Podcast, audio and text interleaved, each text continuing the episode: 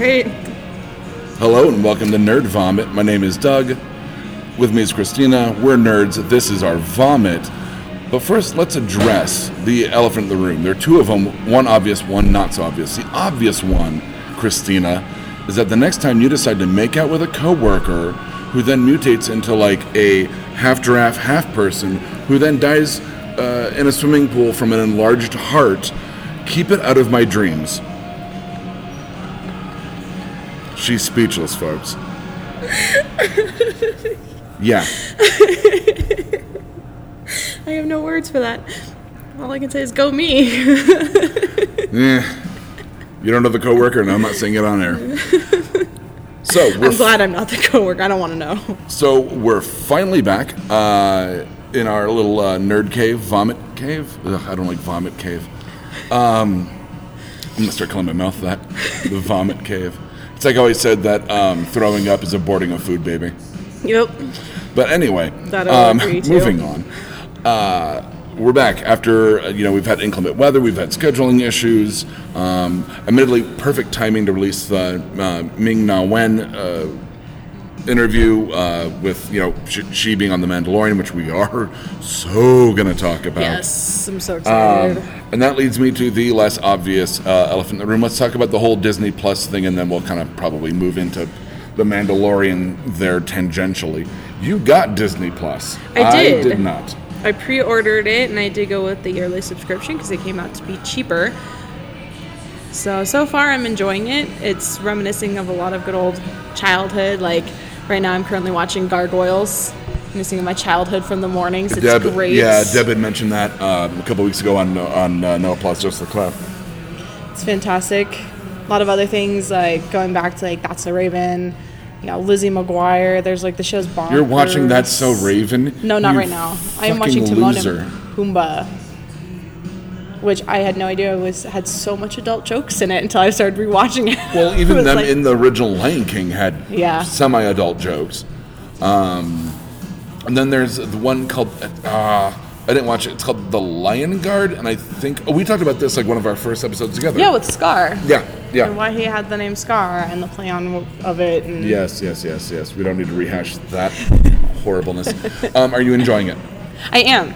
I'm very much so. At first, they didn't have like a continue watching section, kind of like Netflix does, and that was Okay. the one biggest thing that I was like, why is this not on here? Because now I have to go back through and search everything. But then they luckily went back through their system, and Disney added like a that. patch on it. Yes, Like, and it's not something we have to and- nice. update. It just came in through the system, Nice. and I was really happy when I saw that. I am sick of the advertising for Disney Plus. I know, I know, I know it's a new product. I know it's been out for what, two weeks, mm-hmm. three weeks tops. Um, but I am sick of seeing fucking commercials for it. Like, it's a thing. It's made billions of dollars. They Probably. had 10 million downloads like on the first day or Yeah, whatever. well, enough that like it started crashing servers. Yeah. Like, but like, it's a thing. It's big enough. It doesn't need a whole lot of advertising. Like, I get it. It's out there. Yeah. Disney has a streaming service. Please stop inundating me with like fucking ridiculously vague ads because it just shows like we have Star Wars, we have Nat Geo, we have The well, Simpsons. out of all of their advertisements, there's got to be at got least one or two that you liked. Um, I like the one that had The Simpsons in it. Where, I thought The Simpsons was funny. Yeah, that, that was cute. yeah. I like the one where they kind of take clips of all of the different shows and it says like we are all now together as like a very first advertisement. Yeah, but The it. Simpsons are not part of. I mean, that was their Not the Simpsons, but when they had like the Marvel and Marvel and all the Marvel other and uh, Disney ones. Lucas, yeah. uh, the Star Wars stuff, and Nat Geo. Well, I, I didn't know Disney owned Nat Geo until this all happened. So, You're behind the times there, Doug. yeah, what was that? A couple. the last time we recorded, you broke my brain with the whole ESPN thing. Um, I remember that. I officially speaking- broke Doug. Broke Doug. But speaking of George Lucas, let's really get into the meat and potatoes of this. Well, the meat, not the potatoes. The Mandalorian has been, of course, blowing up the internet, blowing up Twitter, blowing up everything. I originally didn't talk a whole lot about it because at the end of the first episode, there's a huge spoiler in which where the Mandalorian, I'm going to now spoil it, and don't worry, I've got that on my description. Um, the Mandalorian takes a 50 year old bounty, manages to complete it, and it turns out it's a for all intents and purposes, baby whatever the fuck Yoda is. Um, I say that because his species has never been revealed. I actually looked this stuff up. So it's not even on the internet. Like, no, it's not even in any of the novels, comics, nothing. Do you think they'll release his species in The Mandalorian? I don't think so. I think Jon Favreau's got enough. Jon Favreau's the executive producer, head writer, and showrunner. Um, rumor has it he's going to be handed the next trilogy as opposed to Rian Johnson. Um, Interesting. Well, I would say that based on how things were received by fans, The Mandalorian is a critical darling, obviously a huge hit with fans, uh, whereas The Last Jedi was kind of lukewarm. Yeah. Um, I, of course, have my opinion, which I've probably said ad nauseum, but I will repeat that uh, when Force Awakens came out, everyone basically said, well, it's like A New Hope with different characters, you know, and yes, there's some reverence there. Yeah. Um, and then Rian Johnson said, well, okay, you want something different. Here's something different. And Star Wars people were like, man, we don't like it. It's different. And you're like, well, fucking nerds. Like, like, what do you want? Do yeah, you want like, it what to do be you the want? same, or do you want it to be different? Exactly. You're going to, well, nerds are going to fucking complain no matter what. yeah, that's what we do. And the, we uh, either like it or don't like it. and, uh, and even if you do like it, it's, There's still something to complain yeah, about. Yeah, I mean, the fucking prequels. Well, I think universally the prequels are looked down upon. But, um, so Mandalorian has been fucking fantastic. So Oh, I have a question just from like Okay. the Star Wars trilogy. How far before, like, it's after, actually, is what you're asking. Oh, it's- uh, it's so it's five years after Return of the Jedi. Really? It's five years after Return of the But Jedi. Yoda's and- already 50 years old. Baby Yoda, apparently. Yeah. Yoda's been dead for whatever it is, six years, seven years, however that works out time wise, Huh. So it's five years after the return. of the Jedi. Yeah. So Luke and Leia and Han are all running the Republic. They talk about that.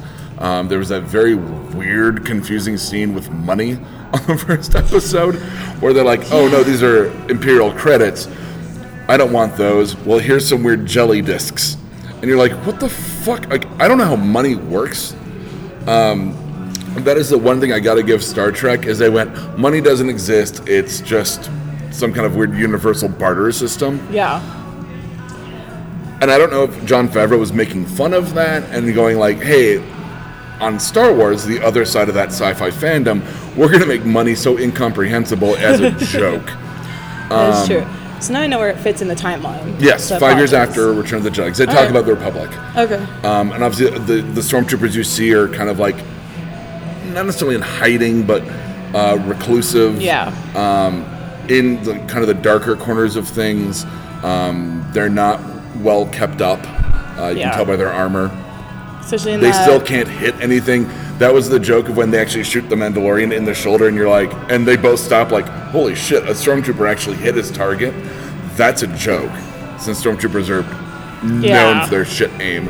Uh, admittedly, those helmets, no peripheral vision whatsoever. They need a sign But what I on the air. we don't need an on the air sign. uh, and don't worry, we're, we're okay with interacting with outside forces. Oh, okay. Kayla was a reference there. Yeah, Kayla was on one of our first episodes together. But anyway, um, what I really like about Jon Favreau being the head writer is that there's some DNA that I think you might be unaware of. It's only two points. Um, and it's something I saw on the first episode. It's- and it's Insurance might go. the DNA on one thing on the first episode, the DNA on another thing on the second episode, the DNA of Lone Wolf and Cub, which is one of the oldest Japanese comics. Um, it's about a masterless samurai who finds a baby and adventures abound. Um, visit. I had. Obviously, Three dollars. that's an obvious comparison. Yeah. Uh, the Mandalorian and the baby Yoda, for all intents and purposes, we're going to call him. I think you gotta Um, or her. It could be a her. We don't know that. yeah. It's only got a little like Yoda robe. It's an it. It's yeah. It's an it. Yoda could have both It's an it of, that likes to push buttons. when I used to drink. and suck on a stick shift. Not a euphemism. We don't know. Yoda's race could be hermaphroditic. We don't know that.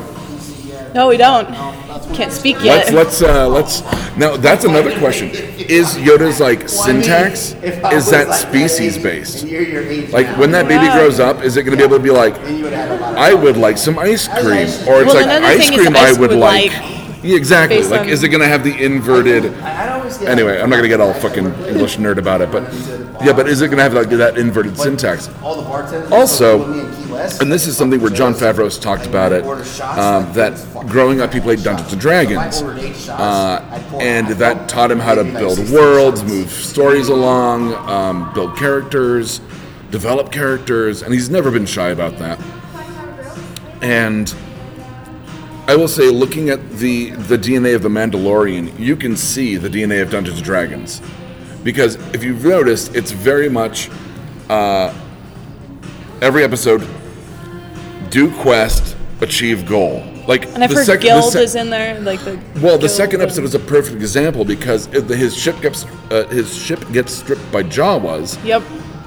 and then it's like, well, now I need to like go get the egg, and it's like that is very Dungeons and Dragons. It's like go into a town, come across a quest, do quest, get thing, get loot. Don't die in said quest. Get yes. Oh god, when Baby Yoda first moves the space rhino, it's like, oh shit. I can't Yes. And it implies that they're midichlorians, which is a much maligned thing from the prequels. But it's like like germs in their blood that make them force sensitive. Yeah. It's bullshit. Um, I'd rather just not know about the force. I don't want it explained. It's a very Patton Oswalt. I love the stuff I love. I don't care where it comes from. yep. Show me the Death Star. I don't care how the plumbing was put in. But yeah, like the whole like come into a situation. There's a quest. Get loot. Move on. Um, very Dungeons and Dragons, and you see that with like him putting getting the egg to get his like ship parts back. Yeah. You also see uh, a bit of that lone wolf and cub DNA on the la- on the most recent episode, Sanctuary, where he teaches a small town how to fight the like marauders. Yep. Which I mean, admittedly, is also the basis of Three Amigos, but same DNA.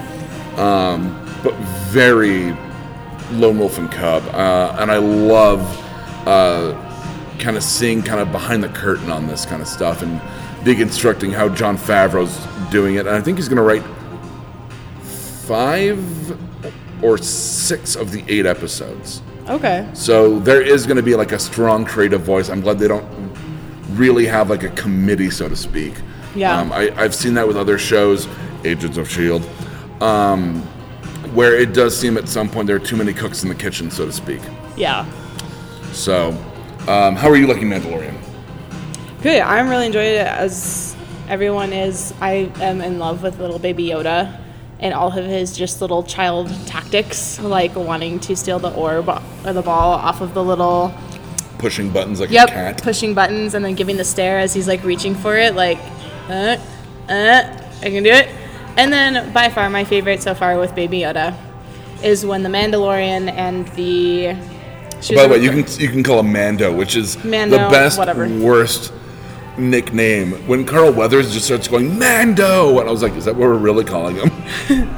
like, that's like just having a, a like that's like calling the unnamed gunslinger in um in like a fistful of dollars and good bad. It's like just calling him bro. yeah You know, it's like, hey, bro, way to like come in that bounty. Like Clint Eastwood, Yeah. Man Without a Name trilogy. Yeah, it's like just calling him bro, or just Mando. you're just like, yeah, Mando. But then he's he's fighting the ex rebellion fighter. I just can't remember. The yeah, she's- she's a former former rebel shock trooper. That's Uh, it. Her name, uh, off the top of my head, I, I can't think of. That's but apparently but she They were fighting, and all of a sudden you just hear a slurping noise, and there's just Baby Yoda sipping on his. He just his appears broth. out of he just nowhere. gets soup. And it's like, and he's like, "Do you want anything else?" He's like, "Nope, just Just the, the soup." one soup for the kid. Um, I like that they've uh, once again expanded the Mandalorian mythology, which, which is like if he takes his helmet off in front of someone else, he can never wear it again. On that, he was so close to taking it off when the At the, lady, very yes, end, oh, when the lady season. was, yeah, but then, And then like, it was just like, mm, no. no, no, he he can't it's and that's that that sense of duty that comes from Yeah. characters like Lone Wolf and Cub or like Lone Wolf. Well, I feel like he has a lot of loyalty to the Mandalorians too, because from the Um, back the previews of him too, is that they saved him when his parents and village were That's destroyed. during the Clone Wars. Oh. Mm-hmm. I have to go back and rewatch all these movies now. Um, you can skip Clone Wars. That's that's one of the prequels.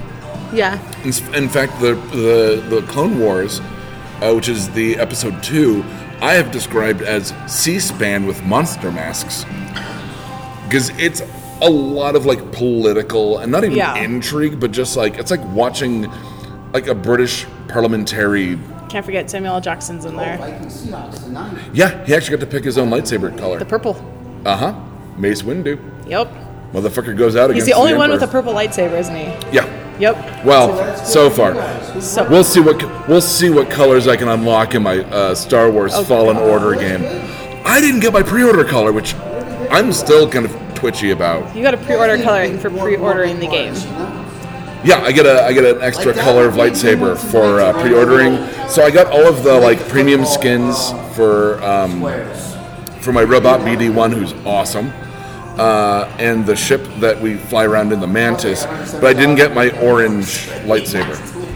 Well, then you need to get your orange lightsaber. Yeah, but I don't know who to complain to. George Double Lucas hers? isn't answering my emails anymore. Um, and GameStop, I mean, I've got the code. I haven't, I, but you know, I haven't Googled like if there's a lapse, Yeah. and maybe there's a patch that whatever. Um, because I've got everything else, um, and I'm. I don't think it gave me any extra skill points, but that's a whole other story. But like, it's fine. I've got green and blue, so I've got like the kind of Jedi colors Yeah. right now. And I already red yet? Oh, and I unlocked that uh, that double double lightsaber, double sided lightsaber like Darth Maul, like so early because it is so worth it. Could you emphasize the ooh anymore? Nope. Uh, well, until we start talking about other things, but yeah, Mandalorian's been great. It actually gives me a lot of hope for all the Marvel shows. yeah. like that they're gonna do things right. You know what I mean? Yes. Like they know they can't fuck up Star Wars. They know they can't fuck. They know they can't fuck up Marvel because You'll get a backlash. oh the fandom time. the fandom will tear them apart. Oh, like we did with Sonic, how we cyberbullied them into totally recreating Sonic. Okay, that did cost less money to fix, but I do agree with the sentiment of like everyone should go see it to show them that we will support them changing it when we said it looks like shit. Yeah. You know what I mean?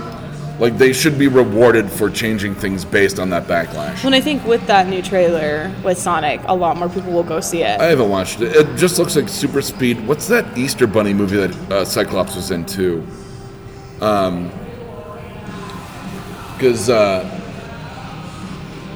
because the guy who plays Cyclops in the original X Men tr- uh, trilogy is he's the guy that helps Sonic fight Jim Carrey or something. I'm a little lost in the plot exactly.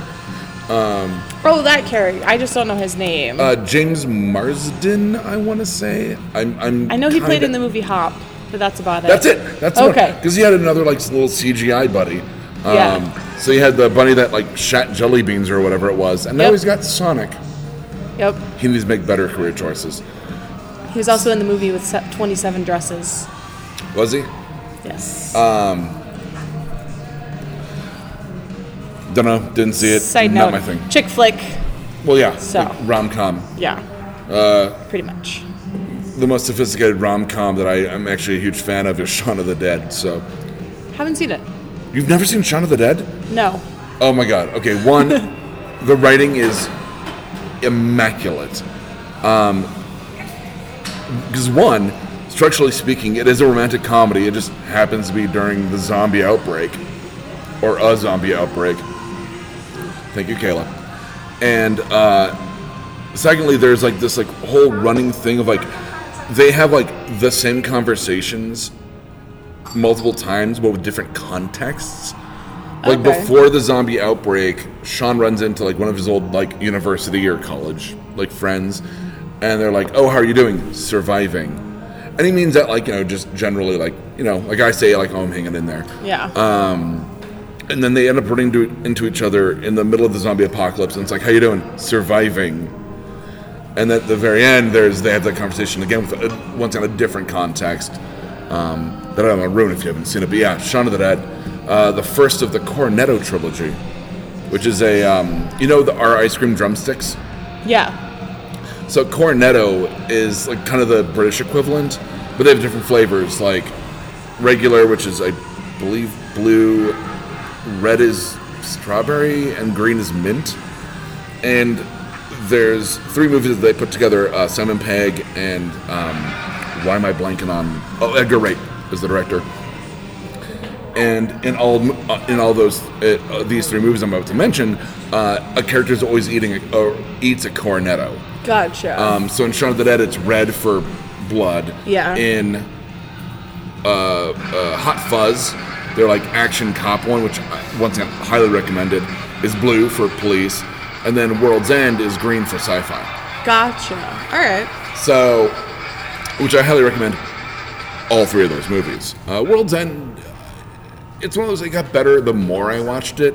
Okay. Um, but Shaun of the Dead was such a high bar, and Hot Fuzz was just below that for a Yeah. high bar. Um, what are we on?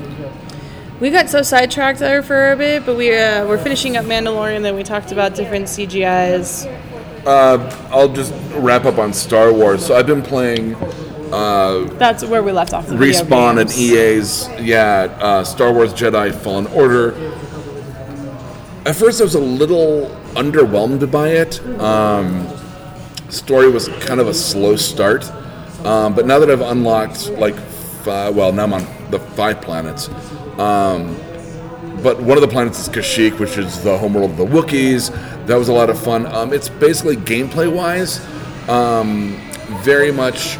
I'd call it a cross between Star Wars uh, Force Unleashed, which I loved, uh, and Uncharted, which is a game franchise I've talked about Yeah. before. Um, basically, action adventure. Um, I've described it as Uncharted with a lightsaber. Um, I mean, you do have like an RPG aspect of it where you build skill points, uh, Yeah. unlock moves, unlock you know extra health, extra force.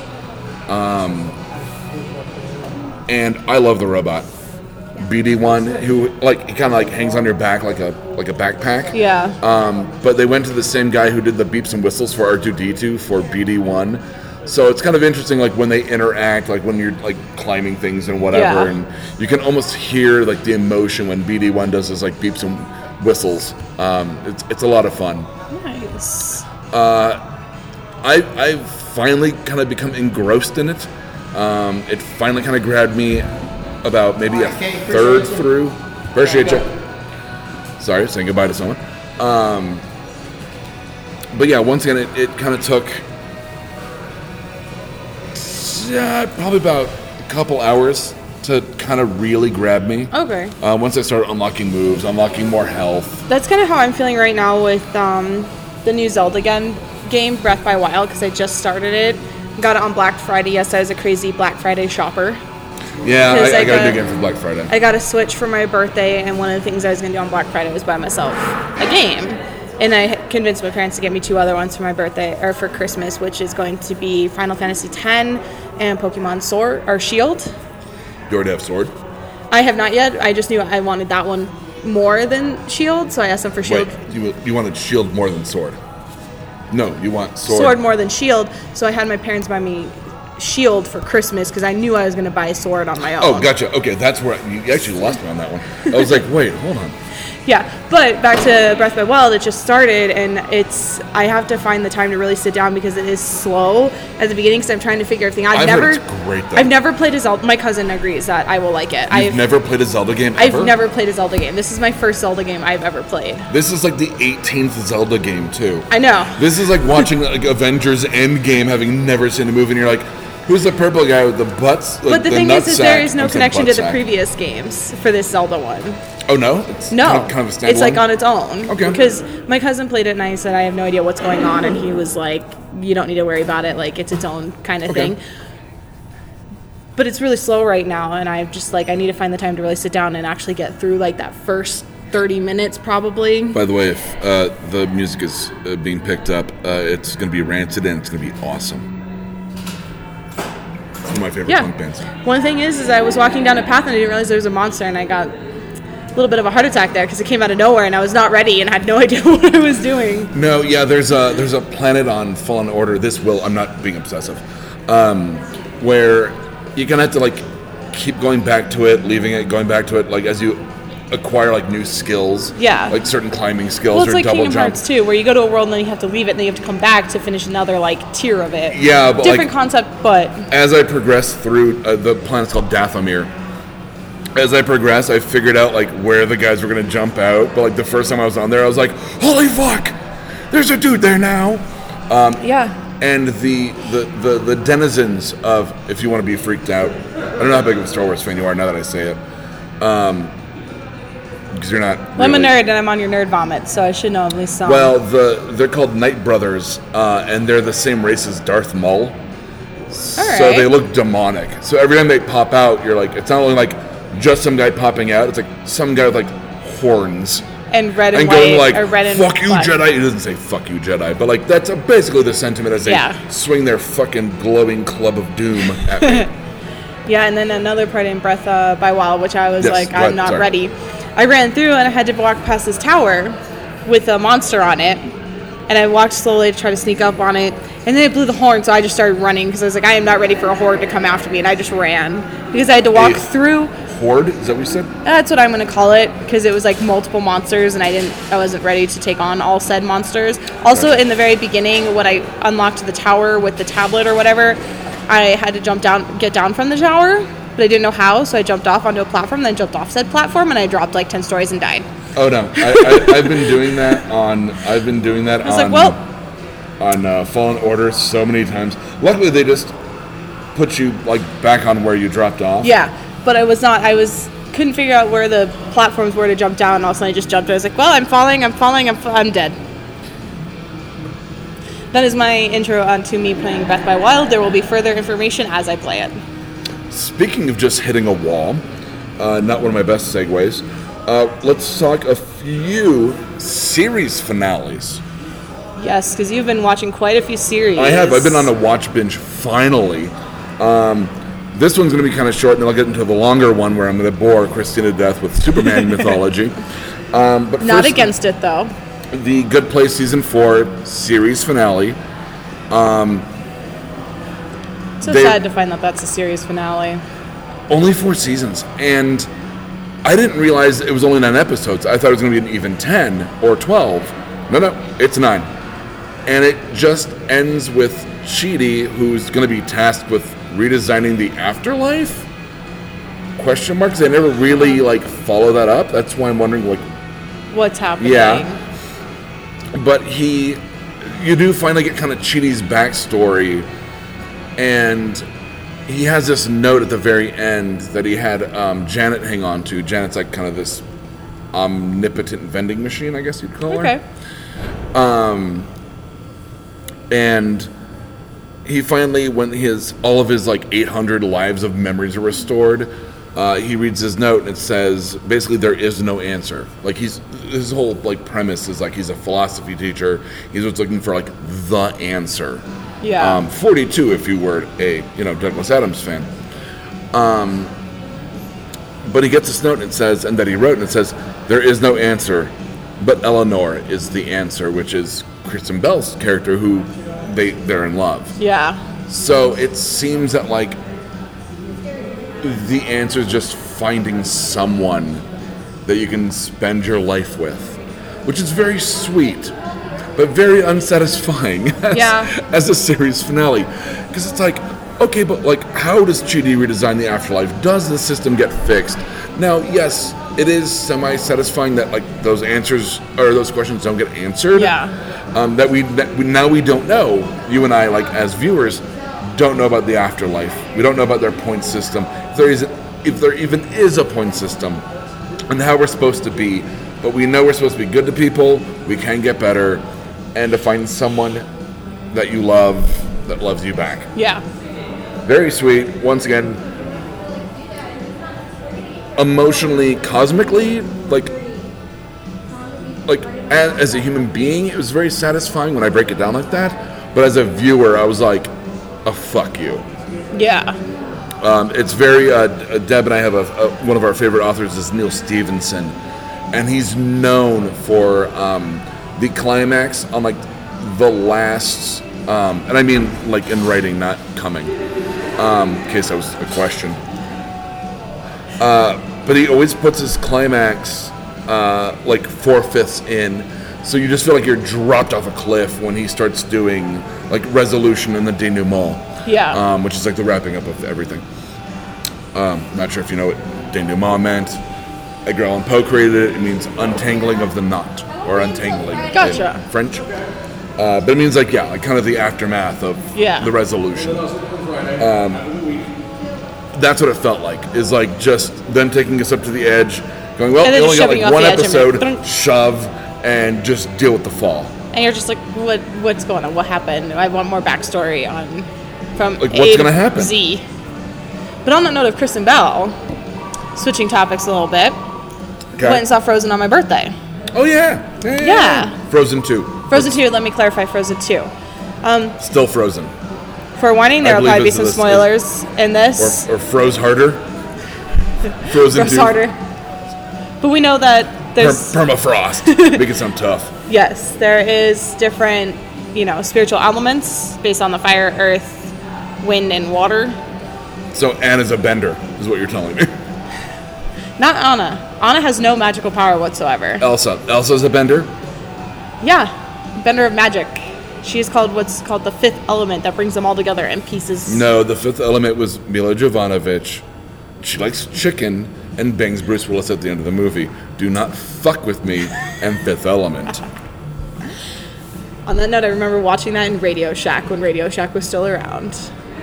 What's a Radio Shack? Fucking millennials say. But Anyway, it was a good movie overall. It was very good. It was very I heard nicely it's paced. not as good as the first. No, but what sequel usually is as good as the first? Godfather 2. Empire Strikes Back. Minus a few actual good sequels that. But most of Disney sequels. Winter Soldier. We're gonna move from the Marvel universe back to Disney. I said Godfather and Empire. Well, I guess Empire's Disney, but Okay, from what was previously not known as Disney. But most of Disney's animated are usually not always as good as their first. Some are, but this one was good as a middle ground movie. So like they could do a third one because it didn't. It was good. oh, they left it open ended. It's not quite open ended. Elsa ends up staying in the enchanted forest, and yes, Anna becomes the queen of Arendelle. Spoiler alerts, by the way, people. So yes, Anna becomes the queen of Arendelle. Anna stays in the enchanted forest with the Nordic people. Arendelle's that place where Liv uh, Tyler lives in uh, Lord of the Rings, right? That was a joke. It's a joke about fictional like, Okay. fairy places. I could have said head. Glendale and been like, you know, ha ha ha. So that's what kind of happens at the end. But there is one scene, five minute long, that I absolutely was very unhappy with. Graphic rape scene. No, Oh. it was this it, as my friend and I described when we went to see it in late '80s, early mm-hmm. '90s hair band love ballad with Kristoff trying to confront his feelings for Anna. To where Kristoff was the bad guy, right? no, In Kristoff one. was the guy that had the reindeer that fell in love with Right, Anna. right, right, right, right, right. But there was a scene that if you were to Google, that looks exactly like Like a poison Queens, video. Where, no, oh. Queens Bohemian Rhapsody cover art where it's him and then Oh. the, yeah, but Oh. reindeer in the background and imagine the reindeer singing and there's Kristoff and at one point he's leaning against his tree singing and then they do the close up zoom in of his face and he's singing and it just threw off the entire movie. Just takes it right out of it, huh? Yes, but then it brings you back in. But that was the most like useless five minutes of the movie because they had no idea what to do with him. I just want to say, uh, when I say graphic rape scene, I just imply that like someone just bends Olaf over like the like gimp scene from Pulp Fiction, not anything like, you know. Olaf does die, but comes back because he's Well, then magical. he doesn't die. Eh. Resurrected at yeah, best. he's resurrected. Well, he's a fucking snowman, like right? He's basically more annoying Frosty. But they knew what to do more with Olaf this time than they did the first movie. Okay. But they had no idea what to do with Kristoff, which is why, hence, they gave him a five-minute love ballad scene, which was abs- absolutely pointless. I prefer Josh Gad being in love with uh, Gaston in Beauty and the Beast than him being Olaf. To be perfectly honest, Yeah. He was good. 'Cause he's obviously in love with Gaston. So that was my rant on Frozen 2. Good movie though. Still go see it. Well, let's uh, see if I can not pull a muscle stretching for this. Segue. Um, speaking of Frozen, there's a lot of scenes in a very icy part of Krypton. Yeah, that was that was ugly. I, yeah. So I finished watching. Well, I started and then finished watching the uh, both second and final season of Krypton. I really did have high hopes for it because it's basically the villain season. You had Lobo, Brainiac, General Zod, and Doomsday. Um, Christina, jump in if you have any questions on anyone I just named. Right Probably all of them. Well, you know, you know who Doomsday is. Vaguely. Fuck. Okay. Okay. Yeah, we got time. we got time for me to get into this. So um, basically, short, like, I'll do a short, like, I'll, uh, real quick, in case you don't know. Uh, Lobo is the last Czarnian. He's a bounty hunter. He can regenerate from a single drop of blood, um, and he's kind of a, a parody of like kind of the like anti-hero 90s like when it was like punisher and wolverine and ghost rider and everyone's tough and morally am- ambiguous it was kind of uh, he, lobo was made to like be a joke about that and of course took off. Yeah. um, he killed his entire race like All as a joke. Um, but he's uh, It's a serious a, a joke. known well he's known as like a but he's like a, a cosmic bounty hunter. Drives around on a flying motorcycle. Yeah. Um, very very 90s um, but on purpose. Uh, doomsday of course is a kryptonian biological weapon the only person or creature um, that killed superman in the 90s back when DC was like, we're going to shake things up, and we're going to, you know, uh, paralyze Batman, kill Superman, and make Green Lantern go insane and become a bad guy. Yeah, they decided to really shake shit up. Yeah, no Um, kidding. But Doomsday is this creature that no one really knew anything about. Um, he's covered in like bony protrusions that can actually break Superman's skin, and uh, Superman stopped him from wrecking Metropolis with like a kind of a joint cross punch. Okay. uh, But that punch killed Superman, who was later, of course, resurrected because he's a cash cow. Because none of these characters stay dead, paralyzed, or insane. no. Comics. That's Doomsday. He's basically an unstoppable killing machine. Gotcha. Um, Alright. Mindless. Just he's a bullet. You point him at whatever wants to be dead. It's He kills dead. them. Yeah. Uh, General Zod, of course, made famous by Terence Stamp from Superman 2, but uh, basically a, gen- a military strategic genius um, from Kryptonian lineage, uh, one of Superman's most persistent villains, um, because not only has he got the Kryptonian powers, much like Superman under the Yellow Sun, but is like strategically uh, a genius. So he'll like kind of outthink Superman Okay. uh, military genius. Uh, and then who am I missing in there? Oh, and then Brainiac, who once again weirdly Kryptonian, uh, Kryptonian AI, basically that um, basically steals a city from a planet, uh, absorbs all of its knowledge, and then destroys said planet while keeping like kind of the bottle city um, as a preservation. He's basically an intergalactic zookeeper. Um, I'm making it sound stupid. It's terrifying and awesome. But this was kind of the season of villains. Um, I didn't know it was going to be the last season until I started watching it. And they talked about a Lobo spinoff, which would have been great, uh, but low ratings from yeah. Krypton. Um, it introduced a bunch of things from Superman uh, mythology, but disappointingly, uh, the Krypton s- series finale. Okay, one, it was 10 episodes. It doesn't really get good until 207, which is not great. That means That's the comic book number, right? no, No. that's the episode number. Oh, dang. It doesn't get good until like the last four episodes, when they introduce a thing called the Black Mercy, which is from the uh, Alan Moore story for the man who has everything. And basically, long story short, this alien dictator uh, sends Superman a gift on his birthday, obviously secretly. Yeah. It's not like he signs it like signed, you know, Mongul. Um, But basically, it's a parasitic plant that attaches to the host, puts them into like a fantasy world, and then like just feeds off them in a symbiotic kind of way. All right. And that was kind of Mongul's way of getting Superman out of the way. Batman and Wonder Woman, Wonder Woman end up uh, coming across Superman in this kind of comatose plant state, save him, blah blah blah. Um, but it's kind of like Superman's like fantasy world of like being Yeah. in Krypton.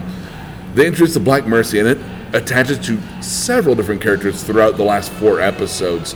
But introducing the Black Mercy was a genius stroke in terms of writing, in terms of introducing the, the mythology of this thing. Uh, Alan Moore's story, like I said, for the man who has everything, is one of the most revered Superman stories ever. It got adapted on the Justice League uh, cartoon in the 90s, and or, I'm sorry, maybe early 2000s. Um, they end up uh, subduing General Zod uh, with the Black Mercy by the end of it. They end up. Uh, General Zod uses the Black Mercy to control Doomsday, uh, who ends up frozen and inert, I guess, by the end of it. Um, and of course, it ends on a fucking cliffhanger. I hate that. I hate it when that happens. It ends. It ends on a cliffhanger on two different ways. One, uh, Brainiac steals Jor-El, which is Superman's dad, uh, as a baby, and you see Brainiac and baby Jor-El like come to Earth, and Brainiac's like, "You will become a god here, and you will serve me," and you're like, "What?" As well as while searching for her son, um, Superman's gr- grand grandma, Mima, uh, whose name I All right, suddenly nice. forget. Uh, Big yeah, Big Bang, Theory. We'll, we'll use that as a tangential thing later. Um, but she ends up going to the planet Rann to try to help, try for the uh, Rannians to help her find her son with Brainiac. Once again, kidnapped him and taken him to Earth Yeah. and she finds herself in the middle of one of the most notable wars cosmically in DC, the Rann Thanagarian War. Thanagar, of course, being the homeworld of Hawkman and Hawkwoman. Hawkgirl? No, I think Hawk Woman. Yeah, it's Hawk woman. I think they're progressive enough. Yeah. Hawk Lady. Um, that just sounds like a lady who takes stuff to the pawn shop. there goes Hawk Lady with her stolen Is bicycle. she gonna be on Pawn Stars? There's a, like there's like a Ron Pawn joke there. Anyway, um, do I hope this gets resolved? Nope, don't really give a shit. Um, I mean, I think it was nice seeing like her look up and seeing like Thanagarians flying, and that like Jor-El's gonna end up on Earth for some strange reason. Um, the guy who played Brainiac does a fucking fantastic job physically and acting. he's under like seven hours worth of prosthetics Oh, but it works. It prosthetics works. are done right and they make them look great. It. But Kryp- Krypton was one of those shows that I wouldn't necessarily call it a throwaway. Like I really enjoyed it while I was rewatch, like kind of getting into the second season. And Lobo was quite the treat for three episodes. Um, just the part where he ends up getting his arm cut off by a force field, and they're like, "Haha, we've trapped you," and he goes. yeah, whatever. Shoots himself in the head, thus killing that body. But then he starts regenerating out of the arm on the inside of the force field. Oh no way. yeah, like because he can regenerate from a drop Yeah. of blood. Um, So it was just like, it was- it was I'll it kill was- this body and I'll Yep, this body. It was a lot of fun. Um, do I recommend Krypton? Not really. I mean, unless you're like super into like kind of. It, it, it, I can't think like I mean outside of what I've said, like I can't think of another thing that kind of like dr- like drove me to it. Um, I think I watched it because it was such an interesting premise of like this is about Superman's grandfather and Adam Strange is going back in time to save Superman's legacy, and does he do that? We don't know anymore. yeah, 'cause they won't finish it's a bunch it. of hot British people. I mean, it's almost like Superman meets Game of Every Thrones. woman's really. dream. Oh, oh, his his his granddad is quite hot. Quite hot. I'm securing my masculinity to say that. But when you say it, it's totally fine because it's you. Well, But on maybe if you note- stop making out with giraffe women in my fucking dreams. Um. But on the note, you finished Titans. Nice. You looked at my phone. Of course I did. Um, yeah, speaking of DC, uh, season two, not series finale of Titans. Holy shit. Does it get better? Well, I finally got my fucking Nightwing, and I don't care what anyone else says. My Nightwing, my Nightwing. Like I am singular in that. Like they gave me Nightwing because they read my emails. Um, they read my tweets. Yeah, Dick Grayson finally becomes Nightwing. Um, the Titans finally come together to stop both Cadmus and Deathstroke uh, to save Jericho. Uh, Rose becomes her own hero, uh, who's Deathstroke's other child. Um, by the way, Jericho uh, has the ability to like possess people Okay. and um, his and then that's his son Deathstroke, who you know like Slade from Okay. Teen Titans, Yeah. And then his daughter Rose kind of follows in his footsteps for a while and becomes the Ravager, uh, Ravenger, Ravager, whatever, kind of an assassin like him. Um, carves out her own eye to prove herself. Uh, in the comics, in the show, he carves out her eye so that she can like build trust with the Titans. Um, still missing an eye. Yeah. Um, but she finally like stands up against her dad as she did in the comics and the show. Um, Donna Troy dies in a very like she goes out saving people, but it's a very oh fuck what was the name of that crossover with Young Justice? Uh, Graduation Day, where T- uh, Donna Troy dies and you see like you know Nightwing cradling her body, which happens in the show. Um, Connor gets free of Cadmus's control, as does Garfield Logan, um, Beast Boy, and basically they're the team comes together, but it's a lot about there's going to be a long road to hoe psychologically for them to like come back from like what they went Yeah. through this season. Um, I know the popular fan theory, and I really want to get into this because uh, oh, and um, Starfire's sister comes to Earth, uh, Blackfire. Blackfire. Yeah. Um, do I give a shit? A little bit, I guess. Um, I mean, Blackfire is a main Titans, uh, or Teen Titans villain, but I think they've got better villains Yeah. that, that they could pull in. Um, my thing, because if you, if you looked at my phone, you'd have no idea what the fuck I was talking about. So there's an episode where um, Donna Troy, Starfire, Raven, and Dove are kind of brought together on this like uh, like diner in the middle of nowhere through a series of messages, hidden messages. And no, Siri, I didn't say anything. Um, and at some point, they're all having later on on the last season, they're all having dinner with Bruce Wayne, like the Bruce Wayne. And they go, you know, thank you for bringing us together. And he goes, I have no idea what you're talking about. Now, popular theory is that the Bruce Wayne they all saw early on was like a mental projection um, from Raven. That's so Raven. Bring it back full circle there. Yeah, you did. Round of applause for Doug. My theory is that the messages weren't coming from Bruce Wayne, nor were they coming from Raven. They were coming from Lex Luthor, who is the DNA co-donor to Superboy. Uh, Superboy being half uh, half Superman, half Lex Luthor, as he is in the comics. I believe that Luthor realized that Cadmus was kind of subverting Superboy, and he secretly brought the Titans together to protect his quote unquote son. I think that may be a twist in the third season, right. where you find out that like Lex Luthor has kind of a vested interest. Now, is that a better theory than what's going on, on the internet? Yes. Do I want to break it here theory? first? Uh, that was that that Bruce Wayne in the Elko diner was like a subconscious manifestation of Gotcha, like, Raven's Ravens. powers, which for a quick and easy description, a quick and easy answer, yes.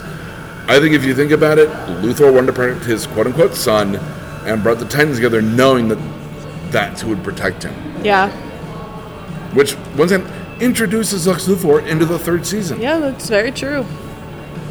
And it won't be Jesse Eisenberg. It won't be Gene Hackman, who I think may or may not be dead. I'm not sure if Gene Hackman's alive or not. Upon further reflection, obviously won't be Kevin Spacey.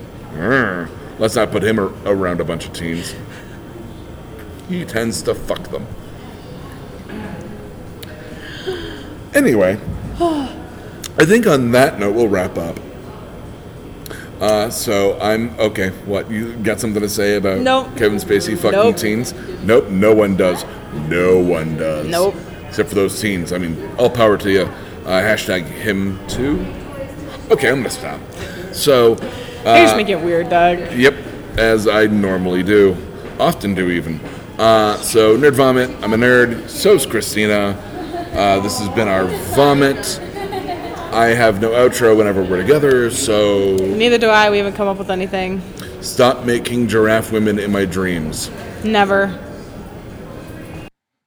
If you like this, check out some of our other shows like Exotic Liability, No Applause, Just the Clap, and Black Falls. We can be found at www.bacnpodcast.com and by searching for The BACN on Stitcher, iTunes, and Google Play.